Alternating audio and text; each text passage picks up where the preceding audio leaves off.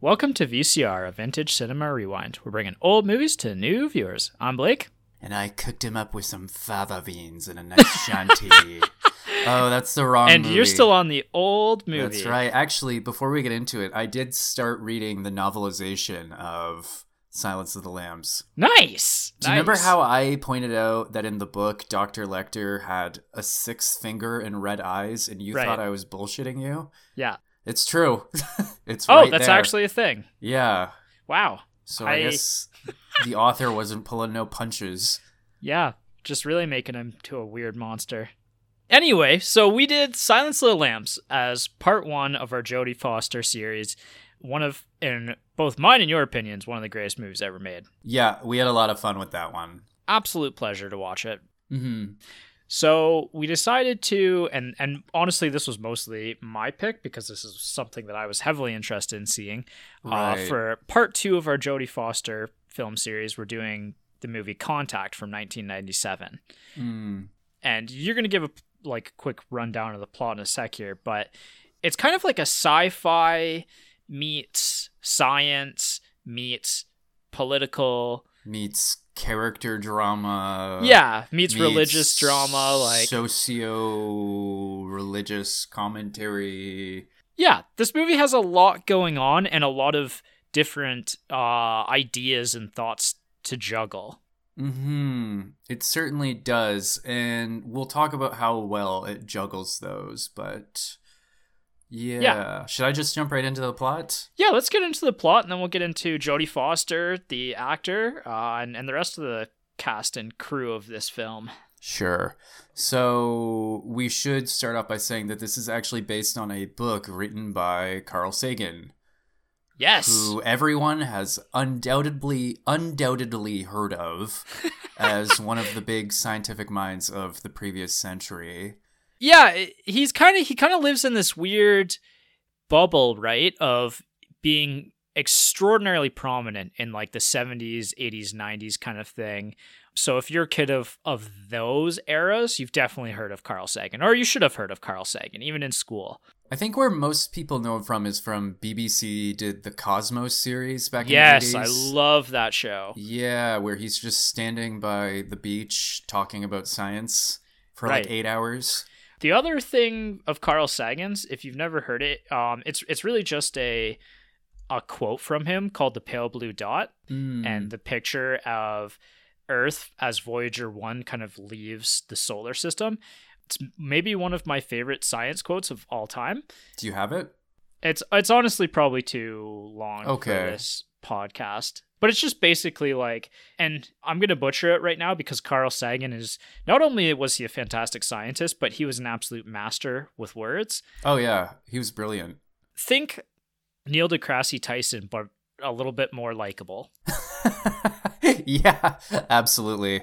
That's a really good way of putting it. Apparently, um, I read this that I think, uh, what's his name? Carl Sagan was the one who actually accepted Neil deGrasse Tyson's letter. Like he accepted his application into wherever it was. Oh, cool. Or maybe he didn't accept it, but he read his letter and said, "This is a good letter," and he invited him to come take a tour of the campus. Yeah, yeah, but essentially the pale blue dot is just it's just a amusing over, you know, this little dot, this blue dot that we live on and how all of humanity has lived and died on this little blue dot and how how small and insignificant it really is and how how important it is that all of us have lived on on this space together kind of thing. It, it's just it's very it's it's much more poetic than I could ever put it. Um, but it's a little lengthy for for our episode, which is Okay. already lengthy enough. Um, just know, just know that Carl Sagan. If if you don't know who Carl Sagan is, I think that's a shame, and uh, you Shame on you. Work on fixing it because Carl Sagan's uh, just a, a beautiful mind.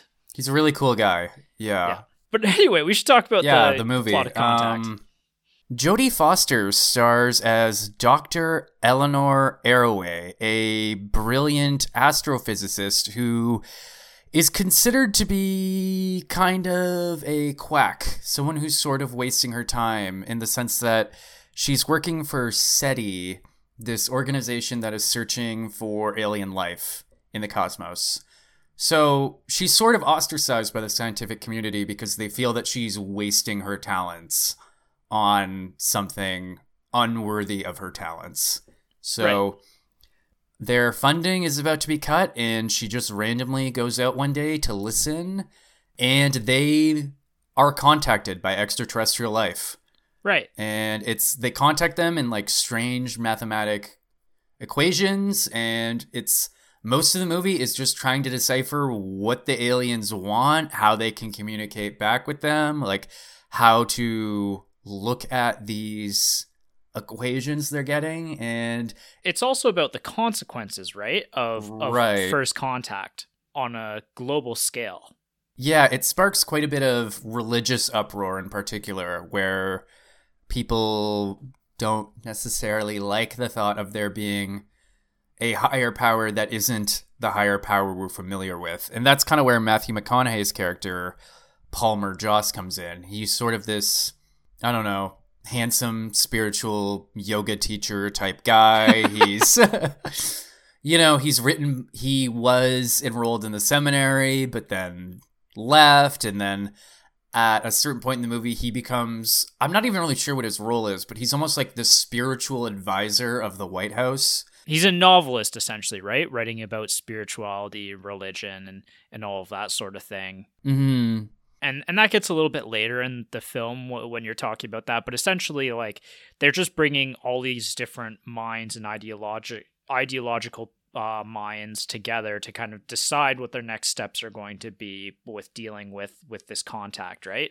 um so that's where he's brought in later but you know there's there's an element of of romance because he meets Jodie Foster's character very early on in the film. Hmm and things you know there's a spark but things don't really happen. And then it's their interactions years later as as the movie kind of moves along. Yeah they have a one night stand and then she very coldly brushes him off afterwards. Right.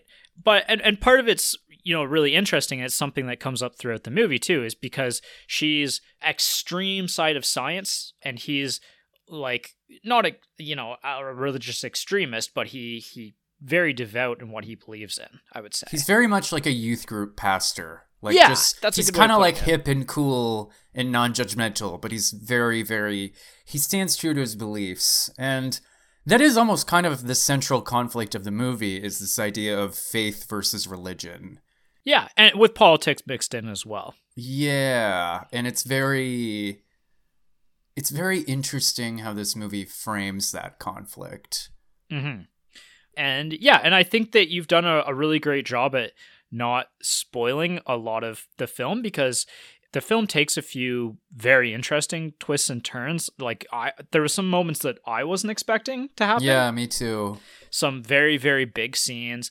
Um, it gets a little bit more heavy into the sci-fi by the end, but honestly, like from a sci-fi standpoint, I would say the first it's a, about a two and a half hour movie. The first like almost two hours of this film you know everything's pretty grounded in reality of what's possible right? Yeah it's almost like it's barely sci-fi up until the very end. Right. And even then, it's kind of plausible to a point. right I mean, there's that thing that happens at the end that we'll talk about next week that sort of blows the lid off everything, but for the most part, it's very, yeah, grounded. it's almost sci-fi light in a sense which is really cool because all of the other aspects at play here i thought were very interesting and very captivating in my opinion It's very much a movie rooted in its time, too, in the sense that it's very much takes place in the late 90s. mm-hmm. the mid to late 90s. So,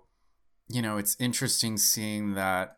Okay, I don't know if we should save this for the next episode, so you can tell me to shut up if you want, but like, can we talk about the Bill Clinton scene? Let's save Bill Clinton until the spoiler full episode. Let's just say that Bill Clinton pops up here and there, and it's very well cut into the film. I was throughout the film, every time he made an appearance, I was like, did Bill Clinton show up to do this movie? Yeah, that's. I looked that up immediately. I'm like, did we. Did the president of the United States show up on set for whatever? But yeah, no, it was. It's interesting what this movie did is when the aliens are first discovered, Bill Clinton shows up and addresses the nation, and it's so seamless. Where you're just like, yeah, you're like, wait, is that Bill Clinton? Like, is that Right. the president? Yeah. But they had taken some archival footage of him and just sort of reworked very it. recent footage even um, but we'll talk about that when we get into the spoiler full discussion because it, it's a really interesting discussion actually hmm so let's talk characters and people you may know. So you've already mentioned jodie foster. Uh, this is 1997 so this is post silence of the lambs. And her career has kind of had you know a really interesting trajectory. She was a massive child star. Silence of the lambs you know at that point she's writing her own checks essentially. Hmm she directs Little Man Tate, which is, you know, a little bit of a mixed reviewed movie, but I think won a couple of Oscars actually. And then the rest of the 90s, you know, a little little bit of bumps in the road. Some ups, some downs. Yeah, like she does Shadows and Fog with Woody Allen, she does Maverick with Mel Gibson, which is a movie that I'm kind of interested in checking out at some point. Two not at all problematic directors. But yeah. And then does some other kind of films that I wouldn't necessarily say hold up or or you know are remember remembered fondly, but she does some TV acting in the 90s as well for like Frasier and the X-Files. And then she does this movie and I kind of want to ask you now. So you've got Jodie Foster in Silence of the Lambs, Jodie Foster in Contact. Very different film portrayals. Mhm. Which one? Which one do you prefer? Which one do you think she did better with? Which role did she do better with? Uh, Definitely Clarice. I yeah, definitely Clarice. I mean, they're very similar characters in the sense that they're women in male-dominated fields that are sort of being, you know, that she has to fight harder for her voice to be heard. There are some scenes later in this movie where her male boss is very clearly taking credit for her work.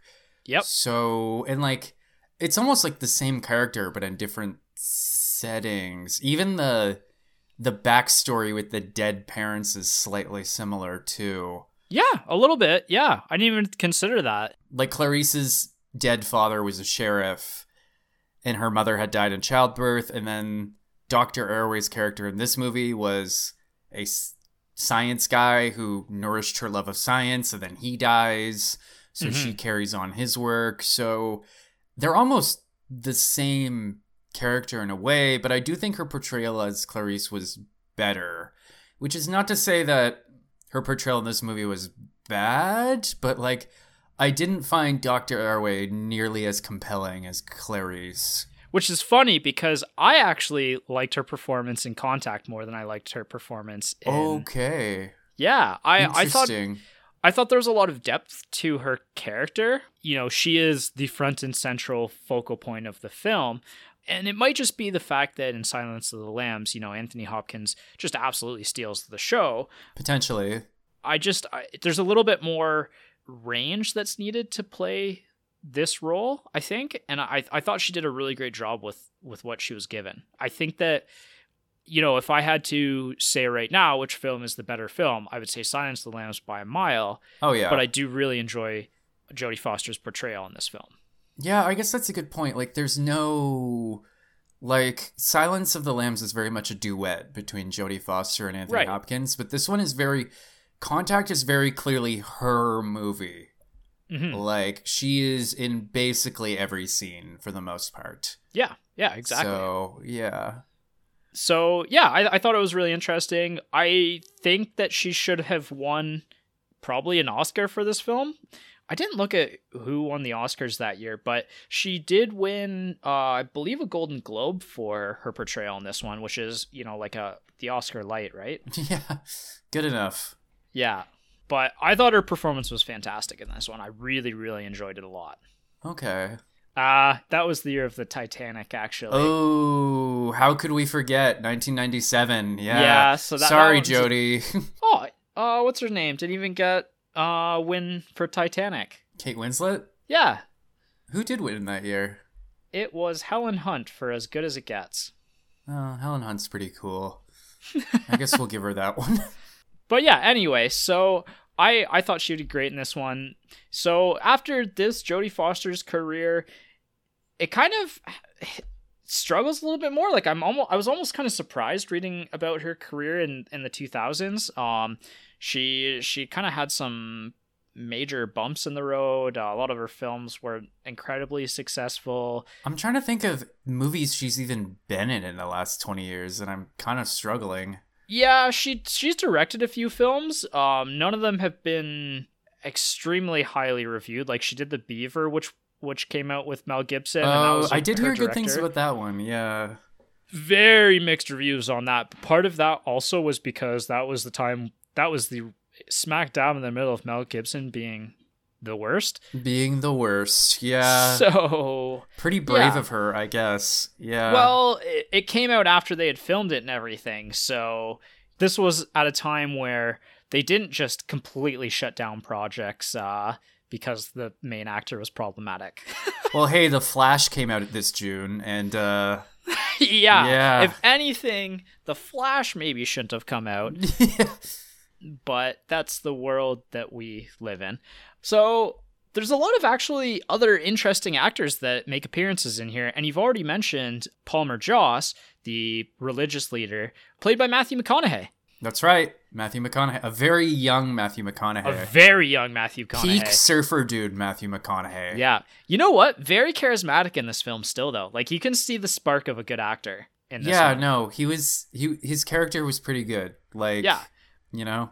Uh, like I, I thought his portrayal did a lot of justice to what he was trying to do with the character, right? Well, he is a religious man in real life, so yeah. I'm sure he spiritual, brought, yeah, yeah, he brought something to it. And you know, Matthew McConaughey is already a household name. I don't really have to talk much about Matthew McConaughey.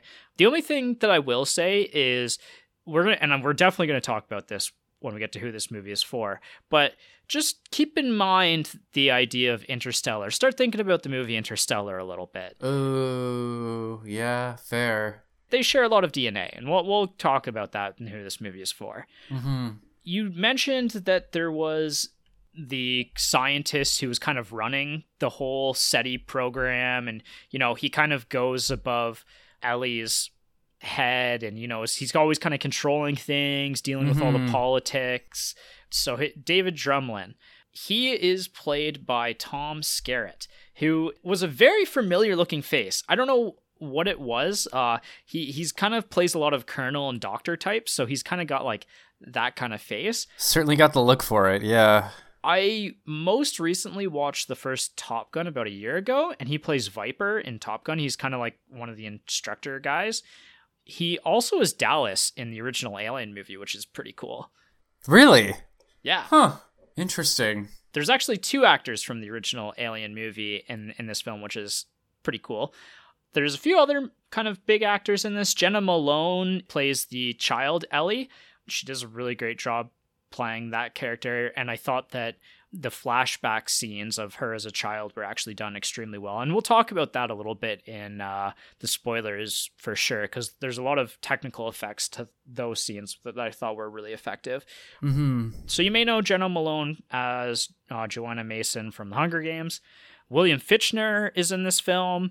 Yeah, I love that guy. Yeah, kind of uh, one of those that guys, right? Like he's just, you know, like, oh, it's that guy. Yeah, he was Alex Mahone in Prison Break. Yeah, and he, he's also in the movie Heat as well. So mm-hmm. we we've talked about him before, actually. He also in the very first scene of The Dark Knight.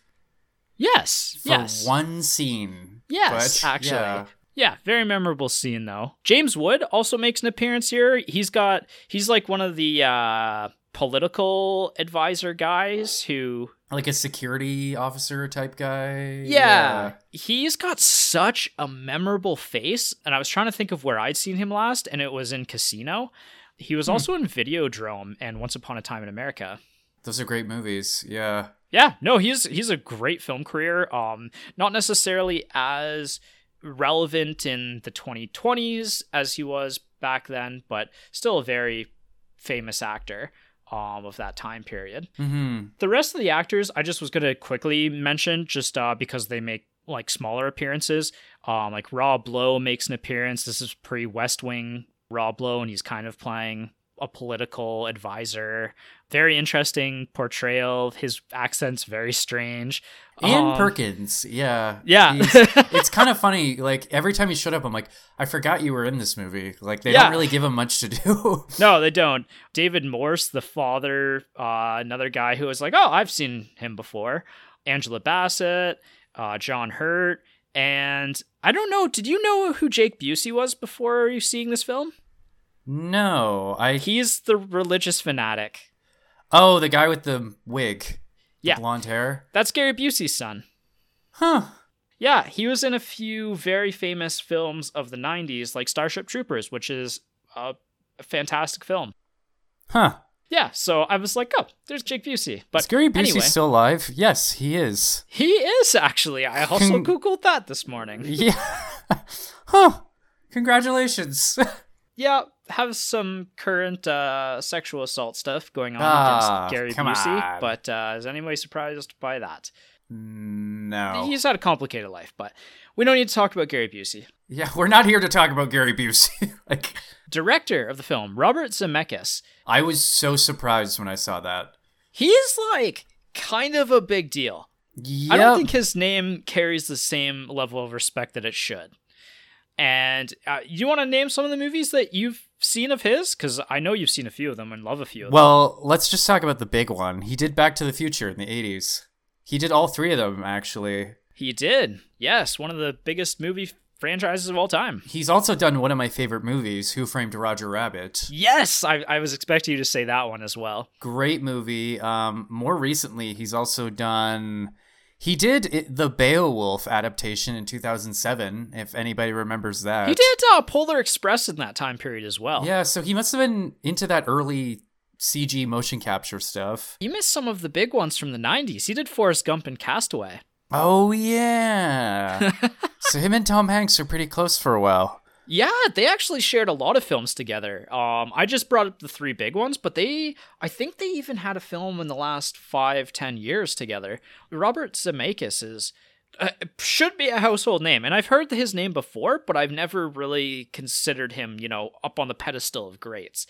But He's certainly fallen off a bit in the last little bit. Like he did the Pinocchio movie last year that I don't think anybody liked, but yeah, pretty critically reviled. So Yeah, and then I'm just looking at his filmography. He also did *Romancing the Stone* in 1984. hmm So yeah, pretty cool guy. yeah, and and this is a pretty good showcase, I think, of his directorial abilities. Um, there's some really cool camera shots in this film. It's kind of got that whimsical, sentimental flair at times. Yeah, yeah, exactly. especially towards the end. Yeah, the vibes are, you know, similar to something like Forrest Gump. It tugs at the heartstrings pretty pretty good. Mm-hmm. So, who is this movie for? The obvious go to is if you're interested in sci fi, if you're interested in, you know, the cosmos and space, uh, this is a fantastic film. Um, you know, it's written by Carl Sagan, one of the greatest scientific personalities ever, up there with Bill Nye the Science Guy.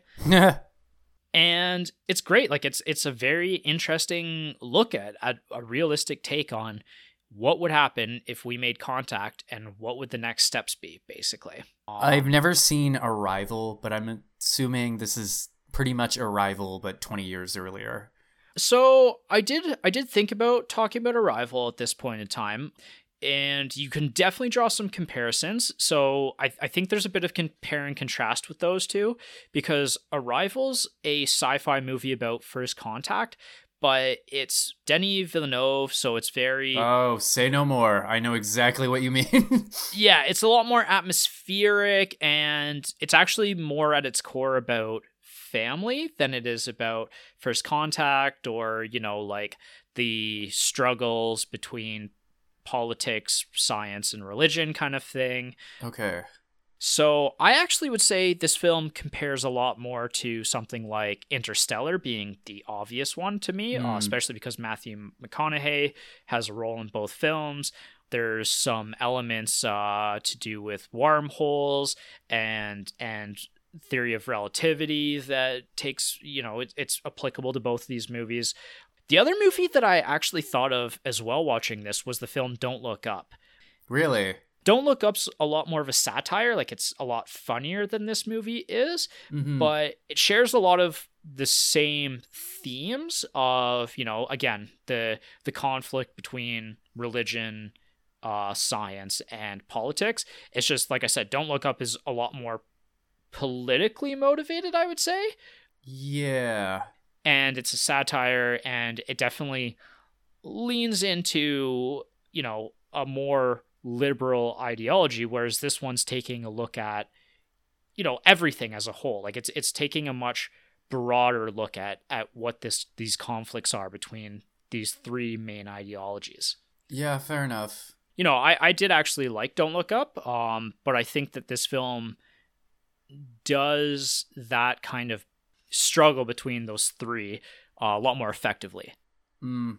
Okay. Yeah, I haven't seen it, so hmm I can't really comment. But yeah, in terms of who this movie's for, yeah, I don't know. It's it's not a traditional sci-fi movie, but No. it's more of a how would I say it? It's more of a thinker than a shower. You know what I Mhm. mean? So it's almost like if you're interested in like character dramas, and again that struggle between faith and science, you're probably gonna have a good time. I think that more people would like this film than have seen this film.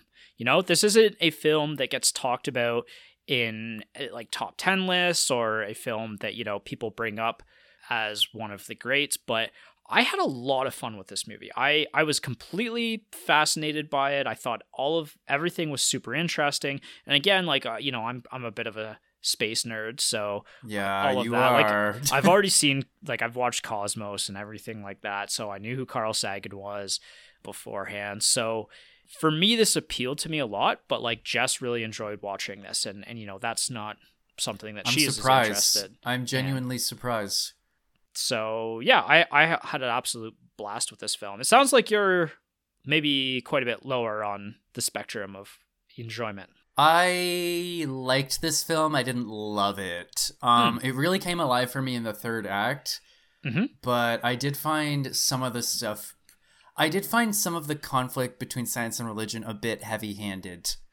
I would actually say that that becomes the most heavy-handed in the third act. Uh, there's one point in time when a character, there's a quote from a character, and I was like, "Wow, he said the quiet part out loud."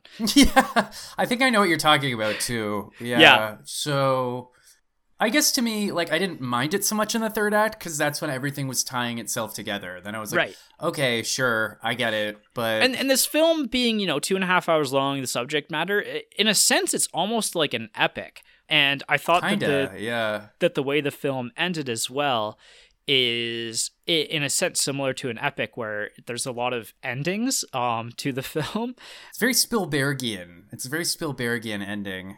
it ties a lot of things up with while also leaving you know a little bit of ambiguity right and i'm not somebody who generally likes ambiguity in my endings but i thought that this one did a pretty effective job at that That's true. You do not like ambiguity, but No. no. but i, I thought that i thought the implications of the ending of this film were very interesting This is jumping ahead a bit. This isn't really a sp- okay. You can cut this out if you want later. don't but don't talk too much details about act three i would say Let me just say, I liked the final shot. The final scene Mm. is very quiet. It's just Jodie Foster, and I liked it. yes I was just kind of Okay. like, cool. I'm into it. Yep. I guess the other quick thing that I'll say is that this film and and Carl Sagan uh, wanting to write this was heavily inspired by the film 2001: A Space Odyssey, which is one of my favorite movies of all time. Mhm. And you can kind of feel a little bit of the DNA of that film in, in this one as well. So that that would kind of be the connecting piece to the past, and then, like I said, Interstellar, Don't Look Up were the two immediate films of the present that I thought about watching this one. Um, it actually, I really want to go back and watch Interstellar. I just haven't had the time to carve out like three hours for that film. yeah, I don't think Interstellar is a movie I would watch a second time. Yeah, well, and you're not a big sci-fi guy, right? Yeah, that's the other caveat. A lot, I bounce off a lot of sci-fi movies, you know. Yeah. You know that, and that's our experiences going in, right? So I'm very high on this film because I'm a big sci-fi guy. Mhm. You're, you know, you're you're at like a pretty good expectation level of this film. Like you and you had a good time, you enjoyed it, but Yeah. it wasn't like you know an incredible like you know it wasn't Silence of the Lambs like mind blowing to you. No. And we'll get into my gripes next week, but yeah. Yeah, and that and that's completely fair. Uh, so I guess that's that's where to leave it at. Is you've heard my opinion as a, a sci- big sci-fi buff.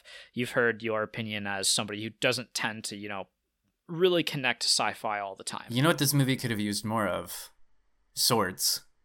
Swords and wizards. Then I would be much higher on it. yeah. Whereas that's something that I don't think Hollywood does a great job of. Um, but no, anyway. it breaks my heart every single time. when to watch? I think this is a really great Sunday evening film. Uh, you know, this movie has a lot of heart, and I'm looking for movies that are more character drama, uh, movies with a little bit more heart in them for my Sunday afternoon, Sunday evening watch. We need that hit of serotonin before we face the next week. Yeah, exactly. So, yeah. yeah, I'm kind of surprised actually that this movie wasn't airing when I was a kid on TV on a regular basis because I feel like this movie is you know it's like a three hour shove as many commercials into it as as you need to you know get to the three hours. And it's a pretty good like family watch i think. Kinda yeah.